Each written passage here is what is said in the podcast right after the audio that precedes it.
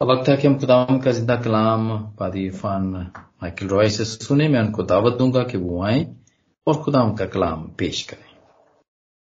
Thank you thank you very much भाई, हम खुदावन के शुक्रगुजार हैं कि खुदावन ने ये मुमकिन किया कि हम यसाया के तैतीस हम्म? अफवाब जो है वो अभी तक वो स्टडी कर, कर चुके हैं जब मैंने ये साया की स्टडी की यहाँ पर हामी भरी थी तो मैंने कुछ अपने पीयर से कुछ अपने सीनियर से जब इस पर बात की तो सबने मुझे ये मशवरा दिया कि ये साया क्योंकि एक बड़ी किताब है और इसकी डीप स्टडी या आयत बायत स्टडी करना जो है ये आ, काफ़ी मुश्किल अमर है और इसके लिए काफ़ी वक्त दरकार है। इसलिए अक्सर ये साया को जो है वो हिस्सों में तकसीम करके उसके कुछ बड़े हिस्से बना के उसको कुछ सब डिवाइड करके लोग हमेशा पेश करने की कोशिश करते हैं। But there was a battle in between me के ये जो एक बड़ी किताब है लेकिन बड़ी ही अहम किताब है इसको किस तरह से मैं आपके सामने पेश करूँ? और फिर आ, मैंने आ, यही सोचा कि मैं शुरू में आगाज़ में मैं आयत बायत जो है वो इसकी स्टडी खुदामन से हासिल करके पाकरू की हदायत के साथ आपके सामने पेश करूँगा और उसके बाद जो है वो हम बड़े और अहम हिस्सों को देखेंगे। थैंक गॉड कि मैंने खुद इस स्टडी से बहुत बरकत पाई। I was I got challenge several time there was certain texts versus जिन्होंने मुझे चैलेंज किया और मेरी स्टडी के स्कोप को जो है वो वेस्ट किया। मुझे उम्मीद है कि आपके लिए भी वैसे ही बायस बरकत बनी होगी और इसने ज़रूर आपके स्कोप को, आपकी अप्रोच को भी इस पर इम्पैक्ट किया होगा। हम खुदाम के शुक्रगुजार हैं कि खुदावन ने हम में से हर एक को महफूज रखा है, ज़िंदगी, सेहत, तंदुरुस्ती अता की है और हम, ये सारा की स्टडी को जो है वो जारी रखे हुए हैं। इस मौके पर मैं ये भी ज़रूर गुजारिश करूँगा कि अभी भी अगर कोई ऐसी बात जो कि अभी अभी तक हम देख चुके हैं कोई ऐसे थॉट्स कोई ऐसे सब्जेक्ट कुछ, कोई ऐसे टेक्स्ट जो कि आप समझते हो कि इन पर और ज़्यादा फोकस करने की ज़रूरत है, इनको और ज़्यादा बेहतर अंदाज समझने की ज़रूरत है। तो मैं उसके लिए बिल्कुल ओपन हूँ। आप मुझे बताएँ और हम दोबारा उन मजामीन को, उन हिस्सों को, उन नयात को, उन अबवाब को देख सकते हैं। इन दिनों में हम यसाया के जिस हिस्से पर फोकस कर रहे हैं, पिछले हफ़्ते हमने देखा कि इसमें हमें दो बड़े बड़े अजीम अलानिए मिलते हैं। और आज हम चौतीसवें बाब में जो दूसरा इलानिया है यहाँ पर, जो दूसरा इलान अजीम है, हम उस पर जो है वो गौर करने जा रहे हैं। और इस दूसरे इलान अजीम का जो बड़ा मजमून है, वो है आखिरी माजूली फाइनल ओवरथ्रो और हम देखेंगे कि जब हम आखिरी माजूली की बात करते हैं तो माजूली का कॉन्टेक्स्ट क्या है? किस चीज़ से माजूली है या किसकी माजूली की यहाँ पर, किसके ओवरथ्रो होने की बात हो रही है? और आप बखूबी तौर पर इस चीज़ से आगाह हो जाएँगे। अगर आप इन पिछले सारे अफवाब में हमारे साथ रहे हैं, आपको कॉन्टेक्स्ट का, इन अफवाब के कॉन्टेक्स्ट का पता है तो आप इस मजमून को बड़े अच्छे तरीके से you will be able to grasp it when I say we are talking about the final overthrow here, Yesaiah is proclaiming the final overthrow. The final overthrow of God's foe, God's enemy. The final overthrow of God's people's enemy. और हम इस बाब के हवाले से, इस बाब के सबाक में भी इसको समझने की कोशिश करेंगे। अब, पिछले हफ़्ते हमने जो पहला ऐलानिया देखा, जो पहला ऐलान खुदा यहाँ पर ईसाया नबी के वसीले से करता है, लोगों को बुलाता है, सुनने के लिए बुलाता है। उसमें खुदा ने ये साया नबी के वसीले से जब हमने पहली बार याद देखी, दो बड़े मजामीन को हमारे सामने रखा गया। और वो दो जो बड़े मजामीन हैं, वो हैं नजात और अदालत। और मैंने सामने, मैंने आपके सामने अर्ज़ किया कि जब हम बाइबल मुकद्दस को पूरे तौर से देखते हैं तो नजात और अदालत ये दोनों एक दूसरे के मतवाजी चलते हैं they are parallel subject whenever we see salvation, judgment is always there. Whenever God spoke about salvation, He also mentioned the judgment. और हमने देखा ये कि ये साया के दौर में निजात और अदालत के इतलाक को हमने देखा और फिर मैंने आपके सामने एक्सप्लेन किया कि जब हम खुदा के पाक कलाम को देखते हैं one of the principle that we need to remember that there is immediate application and then there is a future futuristic application and sometimes we also see eschatological application यानी कभी कभी हमें फौरी इतलाक भी नज़र आता है चीज़ों का। कभी कभी हमें चीज़ें मुस्तकबिल में इतलाक होती हुई नज़र आती हैं, और फिर कभी कभी हमें चीज़ें आखरत में नबूत मिलती है कि इन चीज़ों का इतलाक जो है वो आखिरी आखिरी वक्त में होगा।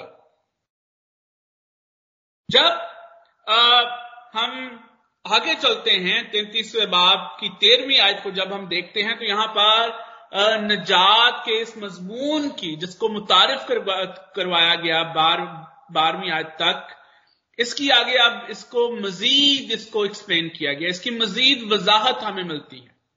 और जब आप तैतीसवें बाब और उसकी चौदहवीं आयत को देखें तो वहाँ पर गुनाह का एक शदीद एहसास मौजूद है।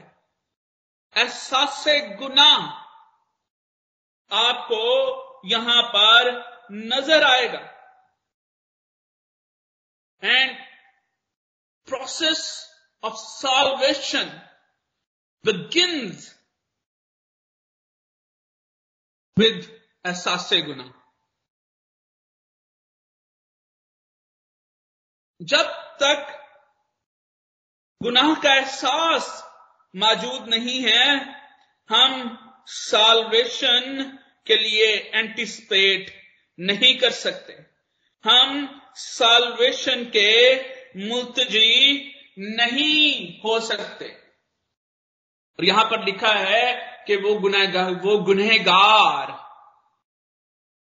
द सिनर्स जो कि सयून में मौजूद थे। Now they are feared they are chambered because of their sins and that's the first step of salvation निजात के लिए पहला कदम।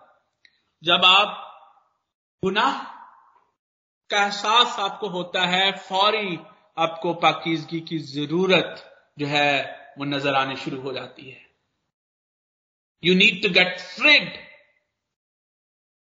from this sinful life. You need to get rid of these sins. You need to make yourself holy. And here comes the main message of Christianity. The central message of the Bible. We need holiness, but we cannot achieve this holiness by ourselves. And God knows that. God knows the helpless condition of human being. That's why he, he prepared the holiness for us. He has a plan for us. He prepared this holiness by giving his one and only son and through the blood of his son, we become holy.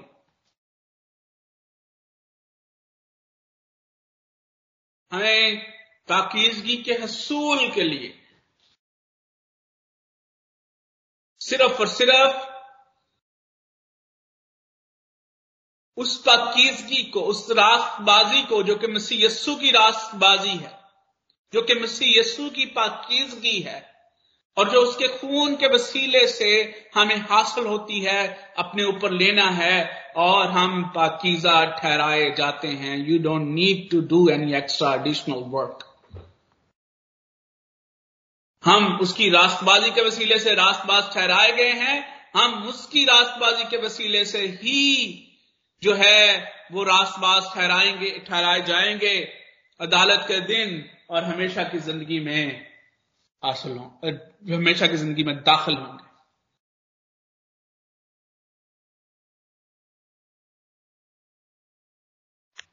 पाकिजगी जब खुदा हमें इता करता है, इसका मतलब है कि खुदा हमारे दरमियान में आकर सुकूनत करता है, वो हमारे दरमियान में आकर बसता है, वो हमारे दरमियान में आता है, और जब खुदा हमें पाकिजगी अता करता है, हमारे दरमियान सुकूनत करता है तो फिर वो एक शानदार मुस्तकबिल का वादा हमारे सामने करता है। और जब आप तैतीसवें बाब उसकी सतारवीं आय से लेके बाब के आखिर तक देखते हैं there is a Beautiful future and that in in in biblical terminology we anticipate will it by the name of glorification, the glory of the coming days. जब सलामती का शहजादा जब बादशाहों का बादशाह हमारे दरमियान सुकूनत करता है तो उस अब्दी शहर में जो ग्लोरी हमें नसीब होगी, उस बादशाहों के बादशाह की बदौलत, उसका ज़िक्र हमें यहाँ पर मिलता है। वो सलामती वो सलामती की शहराएँ जो हमें मौसर होंगी, उसका ज़िक्र हमें इन आयात में आगे मिलता है। जब आप आखिरी आयत को देखते हैं वट अ ब्यूटिफुल वर्स वहाँ बशिंदों में कोई ना कहेगा, मैं बीमार हूँ और उनके गुना बख्शे जाएँगे। Healing and restoration comes with the salvation the concept of salvation embedded in the concept of healing and restoration.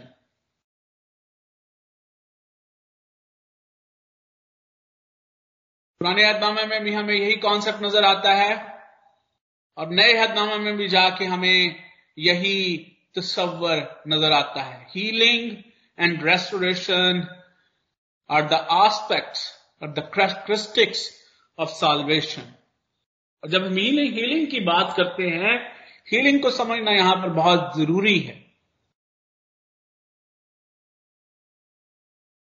जब हम इसकी इमीडिएट एप्लीकेशन को देखते हैं तो यहाँ पर इमीडिएट एप्लीकेशन जब भी हीलिंग की बात होगी, जब भी जो है वो बीमारी से शिफा की बात होगी तो इमीडिएट एप्लीकेशन हमें रूहानी शिफा की तरफ़ इशारा करती हुई नज़र आती है।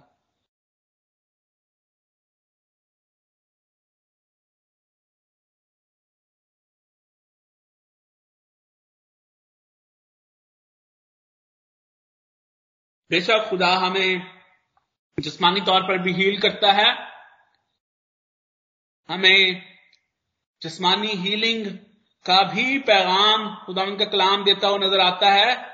लेकिन जब यहाँ पर मैं साल्वेशन की बात कर रहा हूँ और हीलिंग की बात कर रहा हूँ तो ये वो हीलिंग है जिसका ज़िक्र जाके आगे मुकाशफा में हमें मिलता है कि वहाँ पर ना कोई दुख होगा, ना तकलीफ़, ना आहो नाला, ना मातम।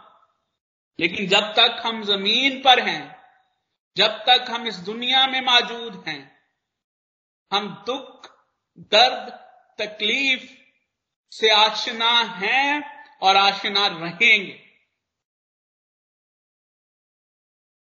जब तक हम इस ज़मीन पर है, हैं, हम मुशक्कत की रोटी खाएँगे। और फिर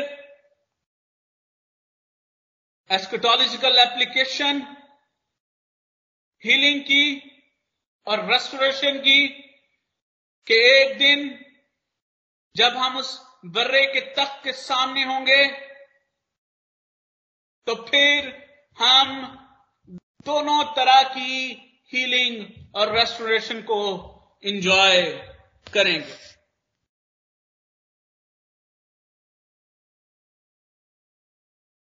और यहाँ से हम दूसरे बाब में दाखिल होते हैं, जहाँ पर दूसरे एलानिए का ज़िक्र हमें मिलता है, जिसका आगाज़ भी बिल्कुल इसी तरह से होता है। आओ, एक कौमो, नज़दीक आकर सुनो। आए उम तो कान लगाओ। ज़मीन और उसकी सारी मामूरी, दुनिया और सब चीज़ें जो उसमें हैं, सुने। I try to understand the scope of that proclamation और इसमें कौन नेशंस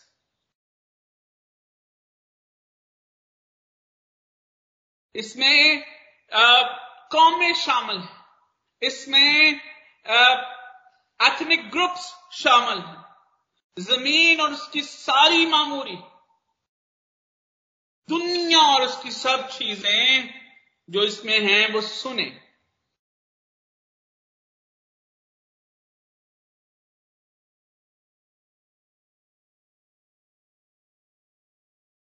और खुदा सुनाना क्या चाह रहा है?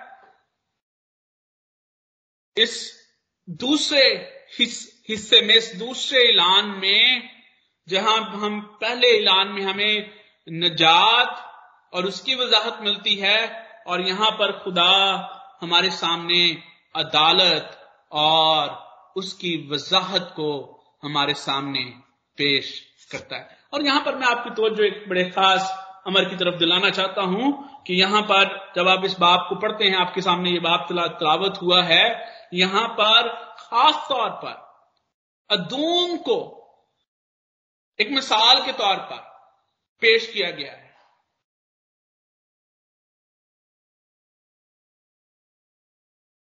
अदूम को एक एक एक एग्ज़ाम्पल के तौर पर हमें पेश किया गया है। और वो एग्ज़ाम्पल किस चीज़ की है? अदूम को किस चीज़ का इस्तारा ठहराया गया है? उसको खुदा और उसके लोगों के दुश्मन के तौर पर पेश किया गया है। एंड यहाँ यही पैरल जो सिचुएशन है, हमें उनतीसवें बाब में नज़र आई थी, जहाँ पर इब्राहिम और यकूब का ज़िक्र मिलता है। और उनको इस तारे के तौर पर पेश किया गया है। ऐसे लोगों के इस तारे के तौर पर जिनको खुदा चुनता है और जिनके साथ अपने वादे पूरे करता है। And now we got the beautiful model जहाँ पर एक तरफ़ अदूम है, जिसको खुदा के के दुश्मन के तौर पर, एक इस्तारे के तौर पर पेश किया गया है। और दूसरी तरफ़ इब्राहिम और याकूब हैं, जिनको खुदा कि ऐसे चुने हुए लोगों के तौर पर पेश किया गया है, जिनके साथ खुदा अपने वादे पूरे करता है, जिनके साथ खुदा वफादार है। और जब आप अदूम और इब्राहिम और इब्राहिम और यकूब के मॉडल को सामने रखते हैं तो अदालत का और आखिरी अदालत का कॉन्सेप्ट आपके सामने वाजे हो जाता है कि एक तरफ़ वो लोग हैं जो कि खुदा के दुश्मन हैं और एक तरफ़ वो लोग हैं जिनको खुदा ने अपने लिए चुना है और नजात salvation restoration healing is for those जिनको खुदा ने अपने लिए चुन लिया है and then the judgment and desolation is for those जो कि खुदा के दुश्मन। यहाँ पर जो बात मैं बार बार आपके सामने करता हूँ, जो बात मैं बार बार आपके सामने रखता हूँ, और साउंड बिब्लिकल एजुकेशन के लिए अंडरस्टैंडिंग के लिए मेरा ईमान है कि इन चीज़ों को समझना बहुत ज़रूरी है। और आप मुझसे इख्तलाफ कर सकते हैं, लेकिन जब आप इख्तलाफ करते हैं तो आप चैलेंज भी करें कि आप इसका इसकी ज़्यादा अच्छी तफसीर जो है वो पेश कर सकते हैं। मैं ज़रूर आपसे सीखना चाहूँगा। यहाँ पर अदूम और याकूब जो कि दो इस्तारे हैं खुदा का इनके साथ जो इंटरेक्शन है इसको समझना बहुत ज़रूरी है। आ, मैं इससे पहले कि मैं इस इंटरेक्शन को आपके सामने बयान करूँ मैं आपके सामने अदूम को जो है, जिसको एक इस्तारे के तौर पर, खुदा के दुश्मन के इस्तारे के तौर पर पेश किया गया, मैं उसको ज़रूर आपके सामने पेश करना चाहूँगा। अदूम का ज़िक्र बाइबल मुकदस में तकरीबन एक, कोई 120 मरतबा हुआ है। और खास तौर पर अब्दिया अब्दिया का दूसरा बाब, right? Are you with me निकाले अब्दिया दूसरा बाब। अब्दिया के कितने अबवाब हैं?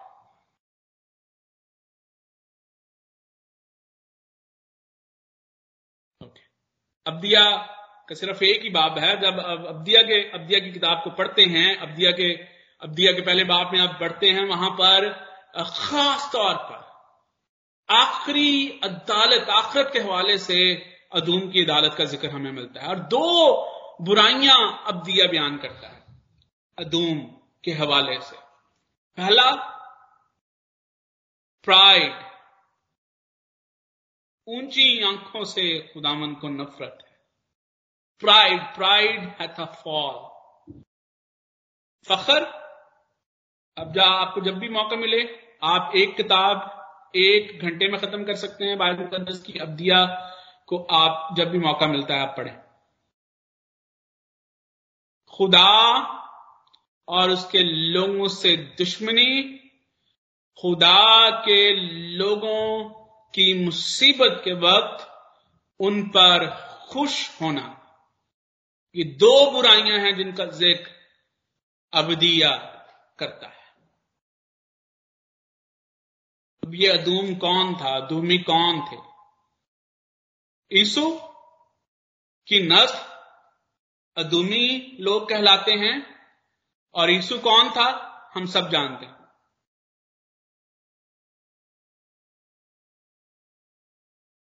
हम याकूब और यीशु की कहानी को बड़े अच्छे हम बड़े अच्छे तरीके से वाकिफ हैं।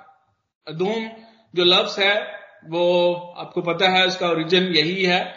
यीशु जिसका रंग सुर्ख था और उसके सुख सुर्ख रंग की वजह से उसको आ, उसको अदूम नाम दिया गया। जब हम बाइबल मुकदस में पढ़ते हैं तो अदूमी और इसराइली ये हमेशा के लिए कॉन्फ्लिक्ट में रहते हैं। याकूब की और यीशु की कॉन्फ्लिक्ट जो है ये पैदाइश की किताब में शुरू होती है और उसके बाद पूरा पुराना नामा इसराइलियों और अदूमियों की कॉन्फ्लिक्ट से भरा हुआ और खुदा कहता है कि आ, मैं अदूम को बिल्कुल अब्दिया को जब हम पढ़ते हैं कि बिल्कुल फना कर दूँगा अदूम को जलीलो रसवा कर दूँगा। खुदा कि जो दुश्मन हैं, जो कि खुदा के लोगों के दुश्मन हैं, जो कि खुदा के लोगों पर ठट्ठा करने वाले हैं, खुदावंत के लोगों की मुसीबत के वक्त उन पर हंसने वाले हैं, वो खुदा के दुश्मन हैं और खुदा कहता है कि मैं ऐसे लोगों से, जो कि अपने आप को बड़ा समझते हैं, जिनकी आँखें ऊँची और नफरती हैं, मैं उनको फना कर दूँगा। जब हम यकूब और ईसु के चुनाव को देखते हैं तो ये एक बड़ा खूबसूरत जो है, ये ये एक कॉन्सेप्ट है जिसको समझने की ज़रूरत है।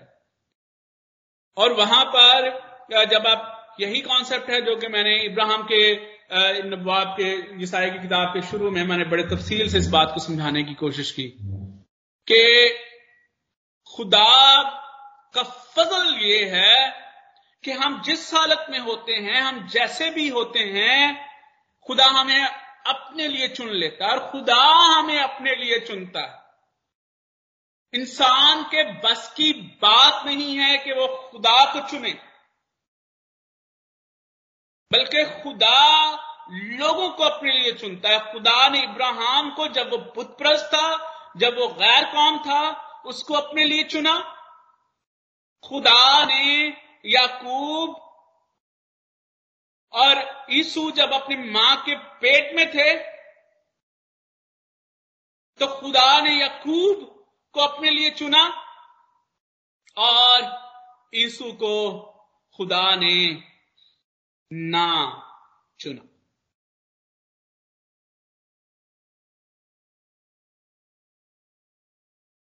और यही कॉन्सेप्ट है जो कि हमें शुरू ही से मिलता है। जब आदम ने गुनाह किया तो जब खुदा ने दैट खुदा जब वहाँ पर सजाएँ सुनाता है तो खुदा ने जब शैतान को, अबलीस को सजा सुनाई तो उसने कहा कि मैं तेरी नस्ल और औरत की नस्ल के दरमियान क्या करूँगा? अदावत डालूँगा। वही मॉडल जो कि हमें यहाँ पर मिल रहा है, जिसको यसाया पिक करता है it's coming from the Genesis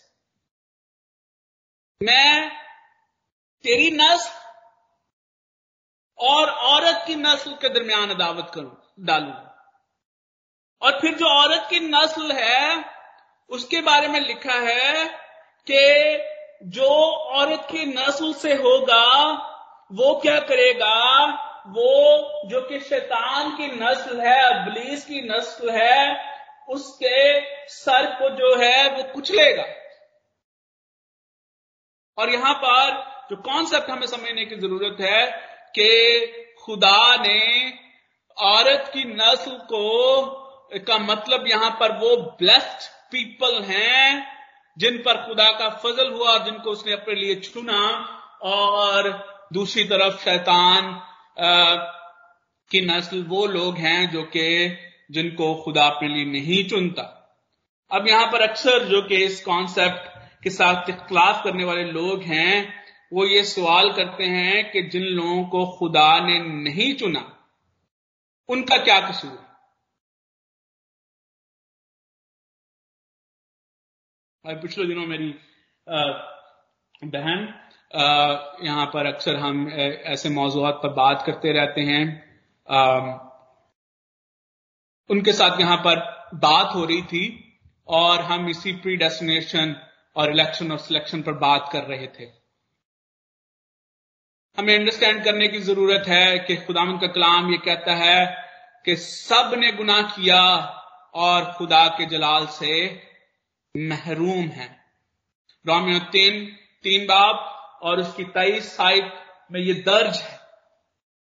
और फिर हम किस तरह से गुनागार कहलाते हैं? कैटिकिज्म का सवाल है। और वहाँ पर लिखा है कि इंसान दो तरह से गुनागार है। एक, वो मारूसी तौर पर गुनागार है, आदम की औलाद होने की वजह से, और दूसरा, वो एक्चुअली सिंफुल है। गुनालूद फितरत होने की वजह से हम एक्चुअली भी गुनाह करते हैं। दो तरीके से हम गुनागार कहलाते हैं। यानी हम सब गुनेगार हैं। और गुनागार होते हुए हमारे हमारे ये बस की बात ही नहीं है। पालूस उसको इस तरह से पेश करता है कि उसने तुम्हें भी ज़िंदा किया जब तुम अपने गुनाहों और कसूरों के स्वभाव से मुर्दा ही थे।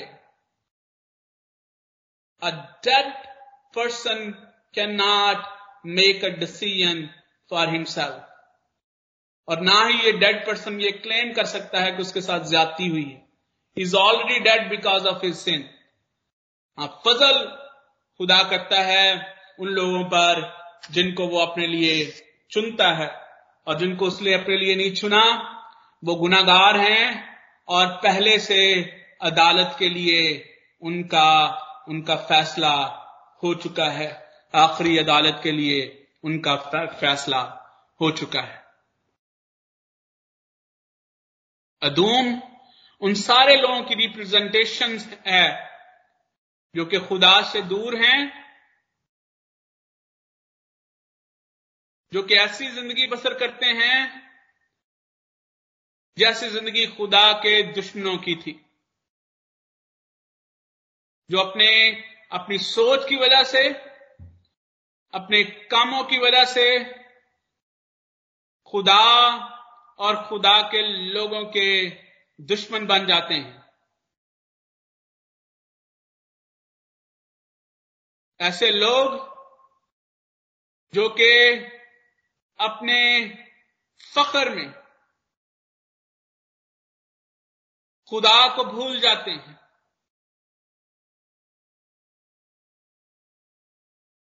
ऐसे लोग जो अपने आप को पारसा और राष्ट्रबाज समझते हैं और वो राष्ट्रबाजी का वो प्लान राष्ट्रबाजी का वो वसीला जो कि खुदा ने हमें फ्राहम किया है, उसकी तरफ़ नहीं देखते, उस पर ध्यान नहीं करते।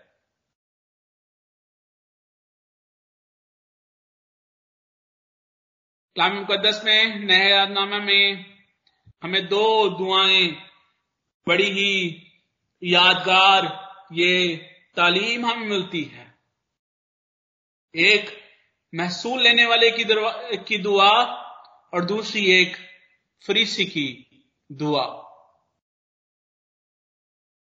बहुत से ऐसे अदूमी हैं, जो कि इस गले के हैं नहीं लेकिन इस गले में शामिल हैं। जब अदालत का वक्त होगा, जब फ़सल काटने का वक्त होगा, खुदा मजदूरों को कह देगा कि इनको चुना जाए और इनको लदा किया जाए ताकि इनको आपकी भट्टी में डाला जाए।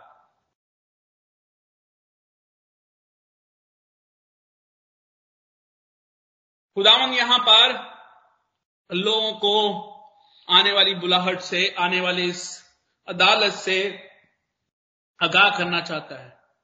बुलाहट यहाँ पर यह है लोगों के लिए कि वो इस अदालत से और इसकी वजाहत से वाकिफ हो।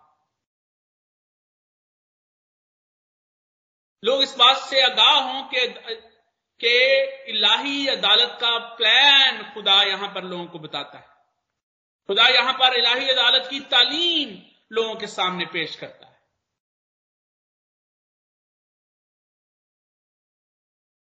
ज़रूरी है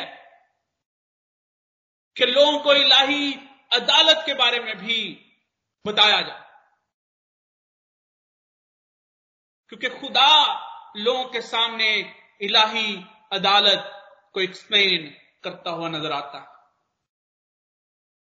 लेकिन इलाही अदालत से पहले वो नजात की बात करता है, वो माफ़ी की बात करता है।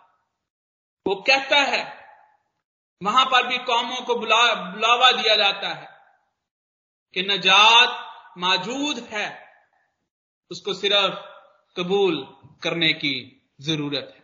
और इस इलाही अदालत में क्या क्या चीज़ें शामिल हैं क्या क्या कुछ होगा, फिर हमें इस बाब में ये नज़र आता है।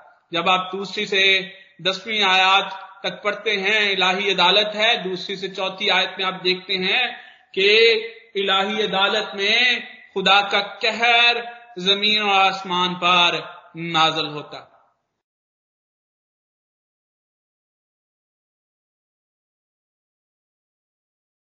खुदा की अदालत में मुजरम ठहरना, उस कहरे शदीद को अपने ऊपर लेना। और फिर जब हम पांचवी और छठी आयत को देखते हैं तो वहाँ पर खुदा की इलाही तलवार नज़र आती है, जो कि अदूमियों पर चलती है, जो कि अदूम पर चलती है। अदूम यहाँ पर एक इस्तारा है।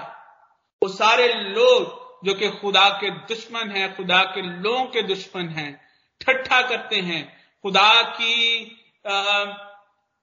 मुहैया करदा रास्तबाजी को पाकिजगी को नहीं अपनाते ये उन लोगों का आ, उन लोग उन लोगों की तरफ़ इशारा है। और फिर हमें अगली आत में इलाही इंतकाम नज़र आता है। इट्स नॉट कि खुदा लोगों को पर कहर नाजल करना चाहता है। खुदा ने जब मूसा को अपने आप को मूसा पर, पर मुतारिफ करवाया तो उसने कहा कि मैं कहर करने में धीमा, शफकत और वफा में गनी खुदा कहर नहीं करना चाहता, बल्कि वो मेहरबानी करना चाहता है। और यहाँ पर, वहाँ पर आगे लिखा है कि हज़ारों पर जो उससे डरते हैं, फजल करता है। हज़ारों पर जो उससे डरते हैं। इलाही इंतकाम।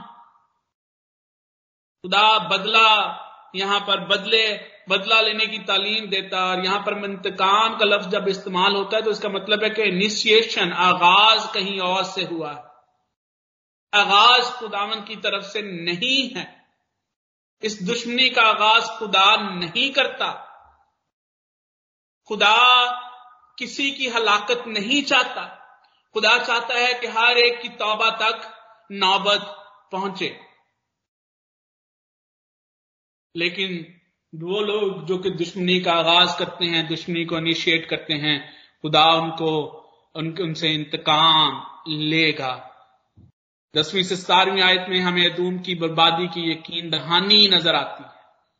फिर आगे इस चीज़ का ज़िक्र है कि वो किस तरह से ये दायमी बर्बादी जो है वो उनका मुकद्दर होगी और जहाँ पर खुदा की गैर मौजूदगी होती है वहाँ पर वैरानी होती है वहाँ पर जो है वो डेसोलेशन होती है वहाँ पर जंगली जानवर और परिंदे और हमने उस उस उस खेत के बारे में हमने देखा ये सहायक की किताब में ही उस, उस पाकिस्तान के बारे में जो कि छोड़ दिया गया जब खुदावन जो है वो दूर हो जाता है जब खुदावन जो है वो रूपोश हो जाता है तो फिर वो जंगली जानवर के लिए छोड़ दिया जाता है और सोलहवीं और सत्रहवीं आयत में हम खुदा के इरादे की यकीन दहानी को देखते हैं कि खुदा की तरफ़ से यह अदालत ज़रूर वकू पजीर होगी।